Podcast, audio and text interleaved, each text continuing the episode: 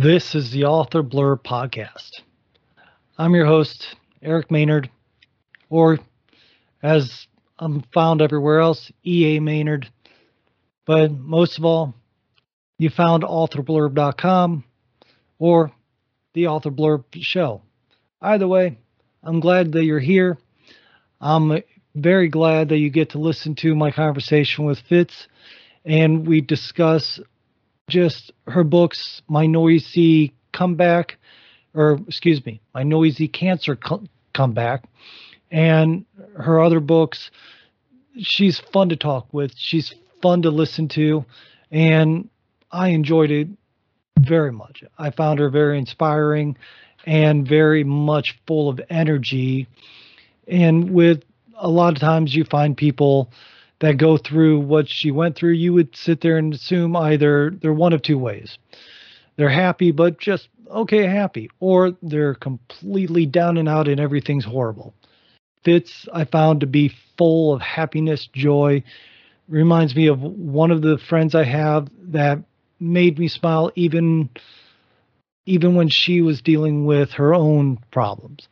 With that being said, I really hope you enjoy our conversation there's really not a whole lot to discuss about what's going on with the show or anything like that at this point. I mean, if you've been following the show, you know I'm going to be putting out reviews for people to hear uh, books that authors that's been on the show. All the reviews I do, they're going to be focused solely on the authors that have been on this show. I don't know my schedule yet. Right now, I'm just planning on putting them out sporadically as bonus material so if you're subscribed to the show, if you have me constantly coming in every time a new episode comes out, you're going to get it. If not, come back to the channel, come back to the website, check all the different things that I possibly have out there for you so that you can hear those. I promise you, I'm going to try to keep those as entertaining and they'll keep improving just like the show has and hopefully keep improving. And with that improvement, I get to be able to entertain you with amazing people like Fitz Koehler, who talks about the cancer that she went through and everything she dealt with. So let's get right to the show. Thank you for being here. Like I always tell everyone, I appreciate your time. I appreciate you being here. And I appreciate you finding and learning about these authors I talk about because, well, every author loves to be discovered. And their books to be read. So take the time, listen to the conversations, go to the website, learn about Fitz, and learn about other authors. Thank you. So I'm here with Fitz Koehler, and we're talking about her three books. She actually has four, but we're here discussing her three books and her company, Fitzness, and about getting yourself in shape, keeping healthy, and coming back from cancer. Fitz, I appreciate you being here. I'm excited to talk with you. If you could, let everyone know a little bit about yourself, about your books, and then we can go into discussing everything so everyone knows who you are. Sure. Thanks. So I appreciate you having me on your show. Um, I'm a very noisy, very bossy girl. I have a master's in exercise and sports sciences, and I have built a career on helping people live better and longer by making fitness understandable, attainable, and fun. Uh, I haven't worked in a gym scenario in decades. What I do is all all my efforts are via mass media targeting mass audiences. So TV, radio, books, magazines, newspaper, online presence, I do a lot of corporate keynote speaking. So I show up with huge audiences and help corporations either help their organization grow stronger or help their consumers do better. Um, I do have these three new books. It's My Noisy Cancer Comeback, Running at the Mouth While Running for My Life. That's my memoir. And then right. the next two books, uh, and and the memoir has done extraordinarily well. It, that one's been out for two years, and it's it's just killing it, especially in the cancer and running community. But um, these two new books I'm ecstatic about. The first is Your Healthy Cancer Comeback Sick to Strong, and it's a guidebook for cancer patients, A, to slow the decline um, because cancer starts taking its uh, cancer care starts taking its toll on people pretty darn quickly. It did for me. And uh, then this book will hold your hand and help you rebuild your body, you know, after or during or after your cancer care. So I'm really excited about this one because there's nothing like it on the market and people really need it. Its companion is the Healthy Cancer Comeback Journal. And you know, you asked about what I do. The other thing I do, and I do a heck of a lot, is I'm a professional race announcer. So I am the host or the voice of some of the largest, most iconic running events in America. And uh, pretty cool Los Angeles Marathon, Buffalo Marathon, Route 66 Marathon, a whole bunch. I make happy noise. well, that's always good. And yeah. I can see how easily you make happy noise. You seem very happy and outgoing. So, that is without a doubt something I can picture. So let's go into your first book if we can, the My Noisy Comeback, the memoir one that you wrote. Yeah. So where do we go in that book? What are you discussing? Do you start because you had cancer? Yeah. And then because of your lifestyle, because of your fitness and all this, you built back up your life, got back to where you needed to be. Yeah. Where do we start in your book to help us understand where, if somebody's reading it, where they would be looking at? Yeah. So my noisy cancer comeback starts at the start. So, right, you know, pre cancer diagnosis, I was living my best life, athletic and fit, running races, you know, doing all the things that I do at a very high level and with no issues, right? And then when I have a clean mammogram, December, late December 2018, and about seven weeks later, I get out of a hotel bathroom or a hotel shower and I rub my under boob and I find a lump. And it's a mm. sizey lump. And um, within a week and a half, I'm I'm told, yes, you have cancer and it's already spread to your lymph nodes. So it's running through you like wildfire. We need to treat you aggressively and instantly. So I think I started chemo. You know, once they diagnose you, you still have to take get your MRI and your heart tested and all these other things. But I believe we started chemo about uh, one week after that diagnosis, and it was a hellacious, very, very mean chemo. I had 21 rounds of chemo, which is a hmm. long, mm-hmm. lot of chemo for 15 months. I had uh, hmm. 33 rounds of radiation. I had some surgeries, and you know, the book is not just. I, I don't know if just having cancer is all that interesting, right? Because it's just a story of woe, right? But for right. me, because I made some really good decisions uh, I chose to maintain perspective. You know, a lot of people go, why me? And it's all pity party the whole time. And I cried every day, but I never had the pity party. I, I really thought, why not me? Cancer's everywhere. Why would it not come to me? Um, and I was just really grateful that I wasn't a child with cancer and it wasn't my child with cancer. And because of those things, I just said, okay, I'm going to keep a smile on my face as much as possible, uh, maintain perspective, which really goes a long way, and then I chose to pursue my passions. And so, with the treatment I had and the amount of sick I was, and I was so sick, I was like, it was like a violent stomach bug every day for 15 months and bald and all the stuff. But instead of staying home and hiding out or just sleeping my life away, I decided that cancer was not going to steal my time with my kids. You know, if they had a show, a ceremony, a sport, I was going to be there. I had teenagers in there. I just was defiant that cancer wasn't taking our quality time together. And then I also had decided that I wasn't going to let cancer steal my career. I do my the work I do is epic. It's epic fun. I'm I adore it. If I would have stayed home, all I would have done was cry, and that would have been no good. But um, yeah, I boarded over 30 planes out of Gainesville, Florida, my hometown, to go travel around the country announcing races. And so my book it's you know it targets those great decisions the perspective passion positivity but then it goes on this wild roller coaster because if you can imagine going through the cancer nightmare while hosting a million people in 30 locations around the country things got crazy um, cancer you know no one wants to talk about it but cancer can be hilarious you know of course it's tragic and and heartbreaking and i lost my dad and my grandmas and you know there was a lot of there is, is always a lot of trauma and tragedy with cancer. I'm not un, I'm not uh, ignoring that because I experienced it. But if you experience it, you also know that there's all this weird and wacky stuff that goes on in your body, and mm-hmm. nobody talks about that. And so I talked about it. I got into the weeds on what the weird, crazy stuff is. And it's funny. And I think it's important to be able to laugh at yourself, you know? Right. And makes sense. I mean, you really don't hear too many people describe cancer as a funny side to it, but with any good there has or any bad there has to be some good to it or you have to i guess i always look at it this way. If you can't laugh at the situation and all you can do is cry and who really wants to cry? Most people cry enough. Yeah well i tell you with cancer i did a lot of crying but uh, but I'm so proud of the way I handled those things. It's just okay. I cried. I would normally cry alone in my bathroom or alone in my car. I, I tried not to overburden my family. You know, they were going through this with me. And it was hard enough on them. I didn't want my kids to see me like boo hoo on the couch. So I'd, I'd hide out and I'd cry, and then I'd get it all out, and then I'd I'd come in the kitchen and, you know, maybe my daughter wanted me to do a TikTok dance with her. And even though it felt like crap, I'd say, okay, you know, this is my, this is our quality time. This is what she wants to do. I will TikTok dance with this child. And um, didn't make a lot of sense, but yeah, I mean, the, the, there was just so many funny, crazy moments. And what's great is, you know, when I was going through it and some of the crazy things were happening to me, like my eyes changed colors.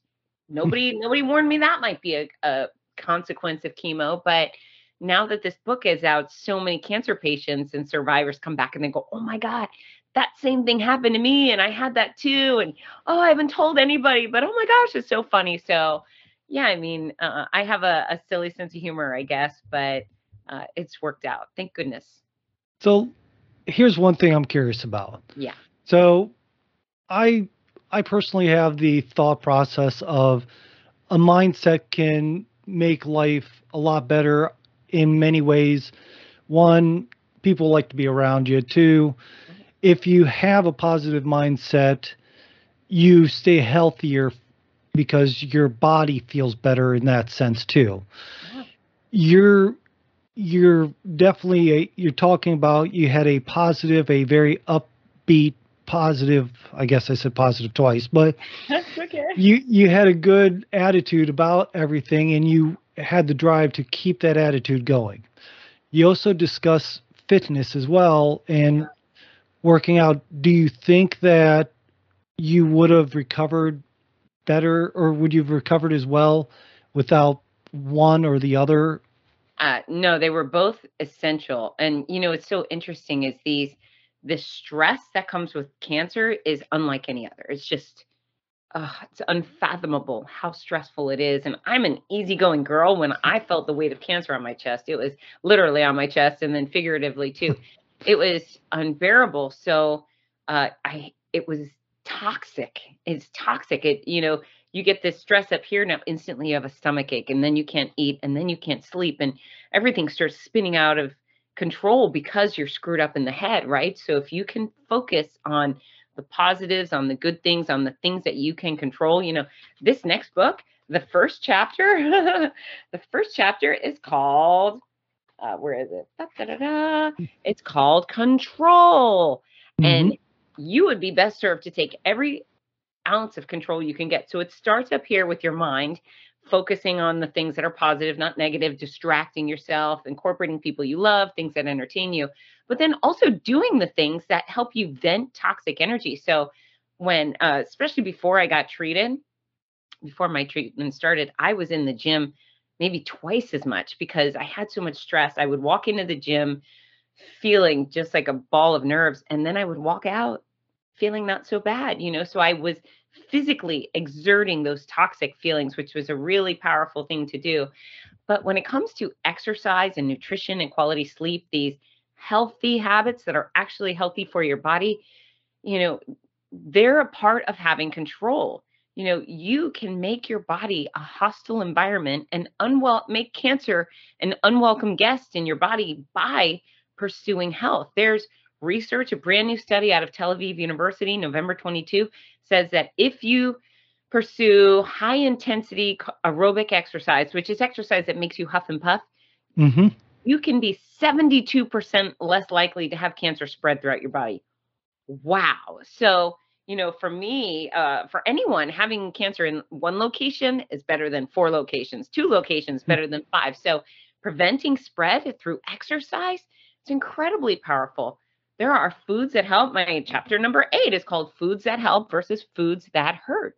You know, I don't need to I don't need to talk down to people by telling them that, you know, things that help are hmm, produce items and beans and nuts and seeds and foods that hurts are processed foods and red meats and porks and alcohol and so forth. So, you know, you take this control and your body becomes a cancer killing machine. Now, yes, you still, I believe, should be using the Western medicine. I there's no way I was going to reject chemo, radiation, or surgery. I was very happy to have those proven tools, but could I make my body a better uh, cancer fighting machine? Yeah. Could I make my body less likely for infection?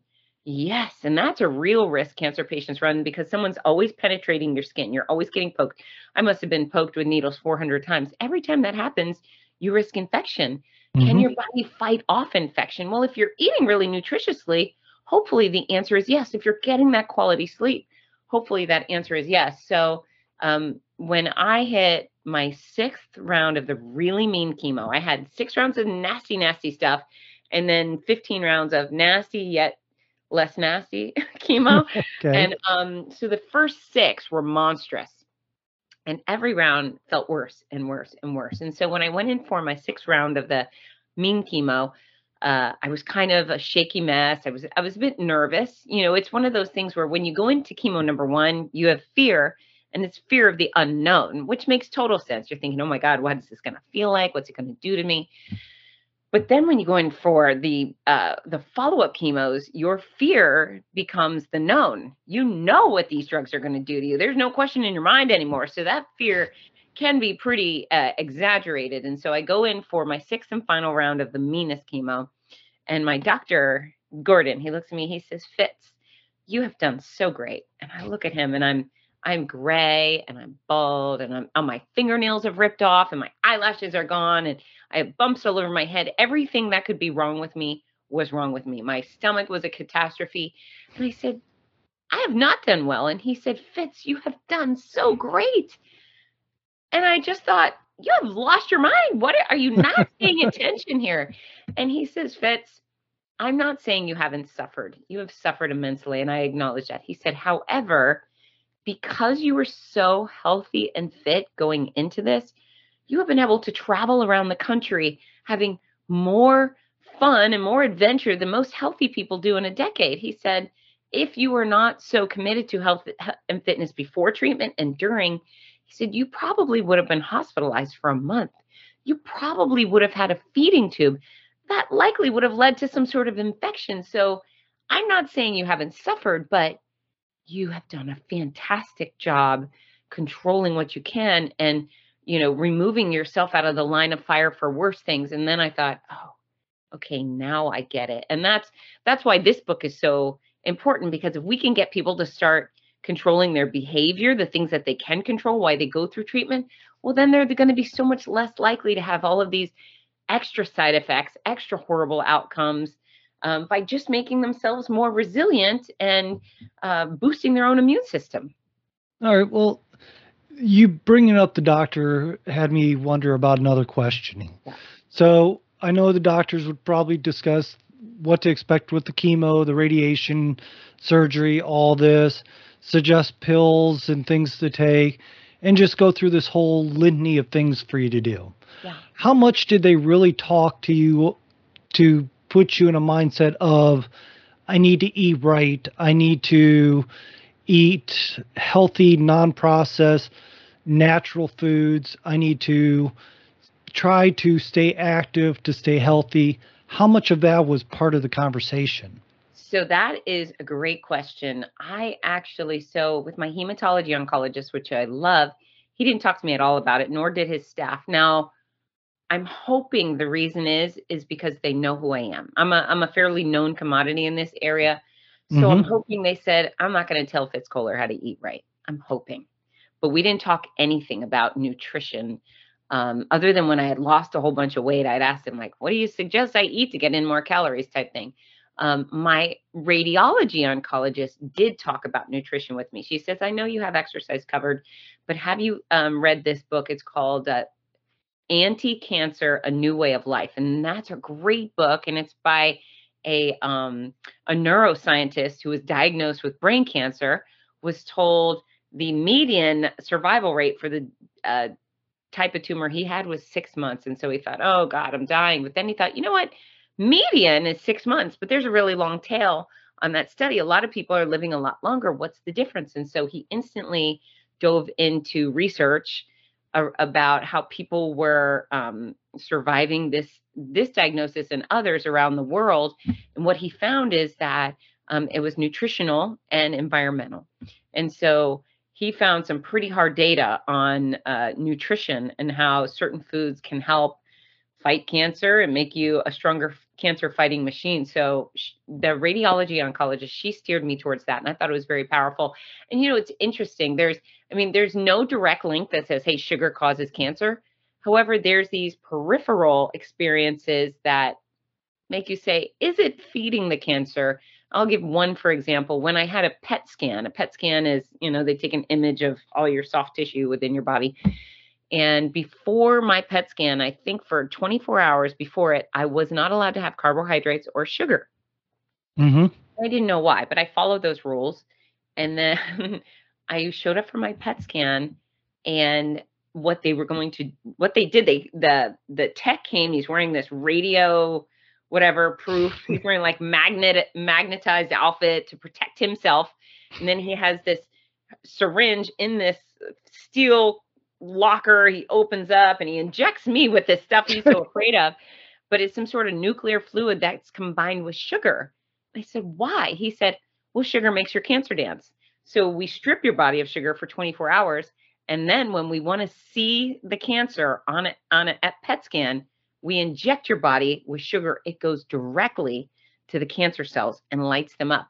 And so again, there is no study that directly links sugar to causing cancer or yeah, or to causing cancer, but that's pretty unique. If the cancer goes, if the sugar goes straight to the cancer, so there's some, uh, I, what's the word? I'm losing the word. Like peripheral information that makes you believe perhaps sugar does impact your cancer. Maybe it helps it grow, and maybe if you strip that tumor of sugar, perhaps it will starve. So I don't know. That that is one of those debatable um, arguments, but yeah, that that book makes a pretty standard, pretty solid case for avoiding sugar. Now, in the chemo center, what did they give you? They gave you bowl of sugar candy.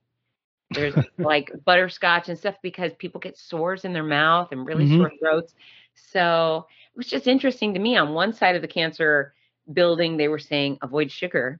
You know, here's some evidence that says you might want to avoid it. And on the other side, they're like, whatever, just have the sucker. And uh, I, I don't know. I don't know. So I, I had a little bit of conversations about it. I do believe we should have had far more conversations about fitness and nutrition.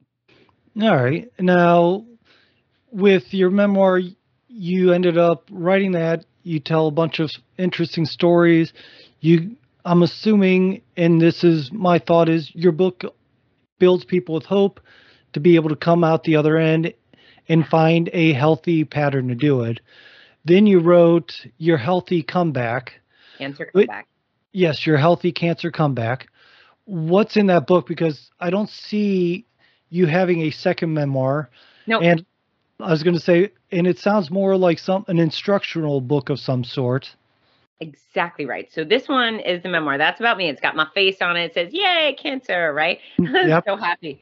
But this one is literally a guidebook. So you know, chapter one is control. Um, chapter two, mental fitness with the three P's, which is perspective, passions, positivity. Chapter three is understanding the four pillars of fitness. Um, I'm going to bounce ahead. Chapter seven is my favorite. So, chapter seven is called Everything Exercise. And I go into all the nuts and bolts of strength training, cardiovascular training, flexibility, and balance training, and how to incorporate those into your life while you're starting treatment, during treatment, coming out of treatment. But it also has this massive photo section with instructions to go with it. So, you know, here's how to do strength training for your shoulders or stretches for your legs. So, there's a hundred or so standard exercise photos using gravity, bands, and dumbbells. But then there's going to be a place where maybe you're too sick to stand up. Maybe you've just had surgery. So here's a bunch of exercise. Oh, I skipped ahead. Hold on. Hold on. I skipped ahead. Here they are. The exercises you can do in a chair. There's dozens, and there's a lot of cancer patients who cannot stand up at the moment. And then if you're stuck in bed, well, here is exercises you can do in bed to uh, maintain strength, maintain mobility, because man, you lie down all the time, all of a sudden your whole body gets stiff, you lose posture, you become weaker. Nobody ever says things like, "Oh, my back is stiff," and means it in a positive way, right? Right. So, so even in bed, you can do things to prevent those negative outcomes. And then there's a whole bunch of exercises or stretches you can do in the shower. And I put that in there. It's, you know, firsthand experience because I was so sick that I was exploding all the time. So I would probably take four showers a day. I was always in the shower. And so when I got in there, I would turn on um, my phone. I'd put Jerry Seinfeld interviews on YouTube. So I had somebody make me laugh, or I'd put on my favorite songs, Garth Brooks, and then I would just stretch in the shower. And so the book has legit practical guidance. So if your grandma or your brother or your child is going through cancer care, there's things that they can do to help their body out. This book is filled with it. It's filled with nutrition. We talk about meditation, acupuncture, physical therapy, sexual health counseling. You know, I hit I hit people from all angles of things that they may be struggling with, they're likely struggling with, and then how to do better. And ideally, when you're done and you're you're in the survivor category, well, here's how to get back to full-blown vibrancy and energy and strength and even athletic adventure. Athletic adventure. Athletic So what what do you I have an idea of what I can would think an athletic adventure is. Okay. But for somebody who's just healing, what Mhm. would they consider an athletic adventure? So it could be hiking, right? You could go hiking. That's athletic adventure. You could go swimming in the ocean, right? You could go zip lining. I mean, who knows what you're doing? I zip lining would have been great for me because I didn't have to put out a lot of energy. Um, I was able, I, I mean, a year after, a little over a year after finishing all of my treatment, I ran the Boston Marathon. All right, which is a big marathon if I'm It's a it's one of the most iconic races in the entire world, and uh, you know it's it was a big deal for me. I ran some smaller races first, but just getting out to life, you know, if if you're in your senior years, your golden years, maybe you're not thinking athletic direct athletic adventure, but maybe you want to do a water aerobics class. Maybe you want to do some Zumba in a chair. Maybe you want to just slow dance with your honey in your kitchen, right? So um I, I think athletic adventure to me is challenging your body and doing it in a fun way that makes you laugh. well, sounds good. Yeah. So who really would benefit because not everybody that is going to read your book I assume is going to have cancer, or at least I hope not. So I hope as few people have cancer as possible, but Right. so like you have the memoir, you have the instructional how to get back into shape, how to do all this. You also have a journal that you said. Yeah. What who is these books directed for besides people that are dealing with cancer? So this particular book, my memoir, it's it's a story. It's a good story, and there's uh, the mental resiliency tools. You anybody can use them on any day, right? So when I do mm-hmm. keynote speak speeches and I I, I speak to a, a room of 400 professionals, they all go home with one of these. They don't have cancer, most of them, right? Hopefully, Right. hopefully, but it's a good story, and the running community really likes it because I talk about race announcing a lot. This book specifically is for cancer patients and specifically for survivors. So if you don't have cancer and you you're not done with cancer, hopefully it's someone that you care about has cancer. And and what I find is that um, noisy, most noisy purchases have been gifts for cancer patients. So again, a lot of regular people reading them, but they it's I would say 51% of the noisy books have been ordered as a gift for somebody going through it. This book, I bel I'm hoping this book becomes the standard. Are you have you heard of uh, what to expect when you're expecting? The book that every Yeah. pregnant woman gets, right? Yeah, we have that book here. Okay. Yeah. So once you get pregnant, everyone gets that. If you're diagnosed with cancer, I want every single cancer patient to have this in your hands because this is going to be the guidebook for navigating your disease and your treatment and um, making the absolute best of it during and after. And then the same for the journal. The journal is a place I love the journal. It's it's so fun. It actually will be released in March, and um, it's the Healthy Cancer Comeback Journal.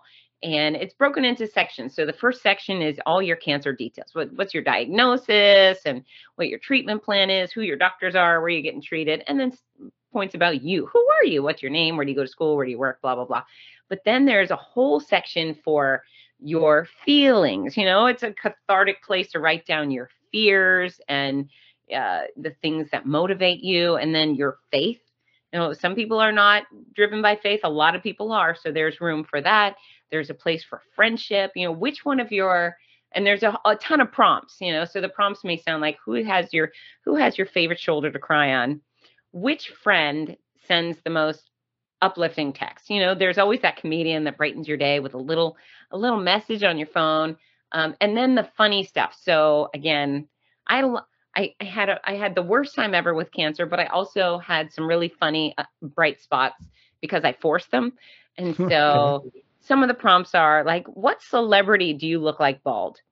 For me, uh, people would tell me I look like Grace Jones, and I would think, oh, okay. But then I got a lot of crazy Britney Spears. People go, oh, you look just like crazy Britney Spears. Thank you. So uh, I'm sure all of my friends who go bald will get that experience. If you don't lose your hair, fantastic. Um, and then the back half of the book is purely for logging your daily workouts, your nutrition, your sleep patterns as you uh, move from sick to strong. So I, I'm really excited about that book. And again, that one is for cancer patients and survivors. understand. Now, with the memoir, yeah. you have a bunch of stories in there, like you said. What are like? Can you give an example? Like you talked about your eyes changing color. What was the story behind that? Because that I've never heard of somebody's eyes changing color. Right, right. So there was a whole bunch of experiences I had where I kept thinking, why didn't they warn me about this? There was, we actually had what the PA, the physician's assistant, she sat down with me before I started chemo, me and my husband, and she said, okay, th- we're going to go, we calling this breast cancer 101, and we're going to tell you all the things that may or may not happen. And she went into every type of surgery one might have. And if I had a genetic thing, maybe I'd have a hysterectomy and, you know, maybe, maybe a pineapple would grow out of my head. She said all these things that might happen. Um, and and a lot of them did happen. I was sick and I was bald and I was tired and blah blah blah. But then there's all this stuff they never mentioned and it kept happening and I kept thinking, hello. So I was at, in California announcing the Big Sur Marathon weekend, and on Saturday morning we have a 3K. I think it's a couple thousand, it's like 5,000 people show up, and I wake up about 5 a.m. I'm there alone and I, I get in the shower and showers are great when you're when you're bald because it's just like wipe drying off a plastic bowl. They're quick and easy. You, you dry so fast. And so i get out of the shower and then um, i take my first look in the mirror and my eyes were pale gray. So my whole life people have said whoa are you are your eyes gray? Are they silver? What color are your eyes? I say well pale blue. They're gray blue. Oh they're gray I looked in the mirror this morning and my eyes were navy blue saucers. Just navy blue saucers. And I thought, what the? What's going on? You know, I looked and I looked again, I'm scratching my little bald head. And I, I thought, well, I mean, do I call the ambulance? But I call, I thought if I call 911 and I say, help, my eyes have changed colors, well, they're just going to send a psychiatrist, right? What, what are they going to do about, oh, really? Sorry, that sounds horrible. So, um, I thought, well, this is bonkers. Maybe, maybe I'm just seeing things. But either way, there's 5,000 people waiting for me. So I got to get up and get going. So I get dressed. And then my announcing partner, Rudy, he comes and knocks on my door to get me like a gentleman. He always grabs me on the race mornings. And so I open the door, and the first thing he says is, What the hell happened to your eyes? And I was like, I know. Isn't that crazy? And so they stayed Navy for a long time and then they've just settled into a, a pretty blue blue. I do not have the gray anymore, um, but that's weird. I mean, what? Nobody yeah. talks about that stuff. Yeah, like I said, I've never once heard about about the eyes changing colors for really anything. hmm So I mean, with all Chemo. that, what's that? I said chemo. well, there's a lot that happens to the body Yeah. going through treatment. And I think you mentioned before, I don't remember if it's been during this conversation, but you said that a lot of the um the pain and the things that you felt were actually more from the treatments than it was from the cancer itself. Yeah. I mean, I cancer never caused me any pain. And now that's not that same way with everybody. Some people have these massive tumors or it's in their bones and a lot of people have actual pain from their cancer. I just had a lump and it was in my lymph nodes. It thankfully it wasn't in it wasn't causing me pain, right? The treatment caused a lot of suffering. You know, it was the path to becoming uh, cancer free, but you know, I'm so much suffering. You know, a lot of people end up with burns from radiation. Thankfully, I had a fairly uncomplicated time with radiation. Surgery caused issues. That wasn't a lot of fun. I had drains, and I've, I'm, I am over three years out of surgery, and I can finally, finally do push-ups without pain. I had this pain in my clavicle from the weakness and the radiation really kind of made my um, the meat the muscle it, it's almost like if you took a, a chicken breast and you cooked it in the microwave you know how it would become really tough Yeah, rubbery and such, yeah. yes yes so my my um, muscles and my breast tissue was kind of rubbery and it felt like there i've been hit with a bat like it just is Hmm. bruised i still feel bruised it's years after so anyways yeah a lot of suffering from the treatment never from the actual cancer for me very ironic Well, do you think that a bit again going back to the physical side of it, you're staying healthy beforehand? Because, you know, I I try where I can a little bit to stay healthy. My wife makes sure that I eat healthy and yells at me if I touch candy and all this stuff. yeah So, besides being healthy, or not besides, but do you think that you being able to um, handle where the chemo and all that was the worst part of it versus the cancer was because of your healthy lifestyle? Um, yeah, you know what? I think my great fortune is that I found it early enough. And so right. if I were obese, for example, might I have found this lump? Had I been able to feel it? I'm not so sure. So being lean to me was a real benefit because that lump stuck out like a sore thumb. All I had to do was touch it, which is why I'm constantly encouraging people get those annual exams of all of them, but then touch yourself, touch your boobs, touch your touch your stuff in your pants, you know, touch everything. And if you feel something weird, report it. So for me, being a lean person allowed me to find that lump pretty quickly. I have a neighbor, holy mackerel. She they just found a football size mass in her stomach Ooh. or yeah, a football size mass. I mean, if you're of average size or if you're at a healthy body weight, that's you're not your body's not going to get away. A tumor is not going to get away with growing to be a football size without you knowing it, right? You might find Right. out when it's ping pong or so forth. So, yeah, I mean, taking care of yourself, being aware of your body, how it works, how it feels. You know, I'm assuming someone who is in good shape, and I'm not talking about elite athlete. I'm just talking about the average Joe who takes pretty good care of himself. You know, if he starts to experience extreme fatigue, it's going to be weird as opposed to a guy who doesn't exercise, doesn't take care of himself, and fatigue is the norm. Right. He's not going to say anything, right? So th- the more in tune you are with your body, the better you care you care for it, the more likely these red flags will stand out to you and you'll be able to catch them early. And you know, science has come so far and people have worked so hard to find cures for cancer and thankfully they they've done a, a, a really good job with it. It's not there yet. It's not good enough yet, right? But most early stage cancers are curable. So, you know, c- can we do things to avoid getting cancer? Sure. You know, avoiding too much sun exposure and cigarette smoking and alcohol and the processed foods and so forth. You know, obviously, I did most things right and I still got cancer. So some of us will just get it. Um, but then if you are doing the right things, not only will you be able to avoid most cancers, but you'll be able to find them, identify them. And, and that really is so important. All right. Sounds perfect. So, I mean, it sounds like you have so much valuable information in all your books. The memoirs, I'm actually thinking I'll probably pick it up to just read it out of curiosity because, you know, um, I do love memoirs and understanding different things, and it I think it would give me a perspective personally to understanding what somebody's going through dealing with it, because a lot of us we know somebody or we know somebody that knows somebody that's gone through it and we try to be supportive, we try to be helpful, but we have really no idea. And from my experience, like I've known a person who's had cancer and I knew it was rough on her and she she was a rock, but she still had her things, but she didn't really discuss much, at least not with me, and I didn't pry because well, I was just a friend, it wasn't my business. Mm-hmm. So I really didn't know what she was going through other than the little bits that I saw.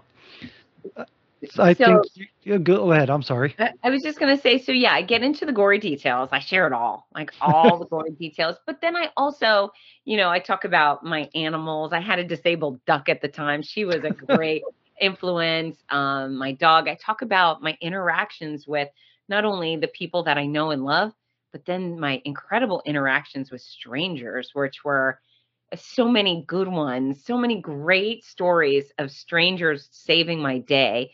Uh, and and it's just a reflection of how kind and wonderful our country is. And it's funny, you know, people like to pick on America for so many reasons, and I really do feel that America is the, the greatest country that ever lived, right?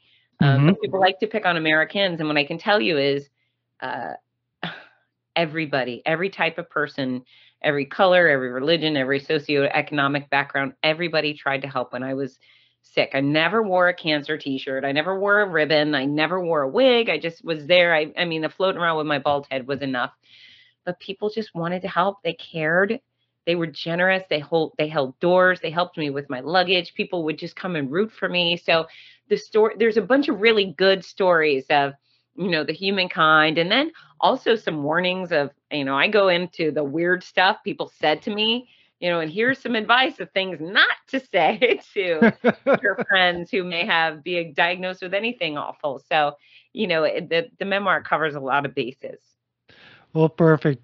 So i'm definitely looking forward to getting time to read it. Let me ask this. I have a profile for you on authorblurb.com people can find you there find the links that I have for you, and obviously the show in both audio and video. But if somebody wants to reach out to you, ask you questions, find your books, say they don't want to go to the website, where do you like them to go to to find you? So I am at fitzness.com. That's my headquarters. F I T Z as in zebra, N as in Nancy, E S S. So fitzness.com got tons of free resources. So anyone looking to just get fit with their body, whether it's cancer or not, there's free recipes, free articles, free workout videos, all sorts of free stuff.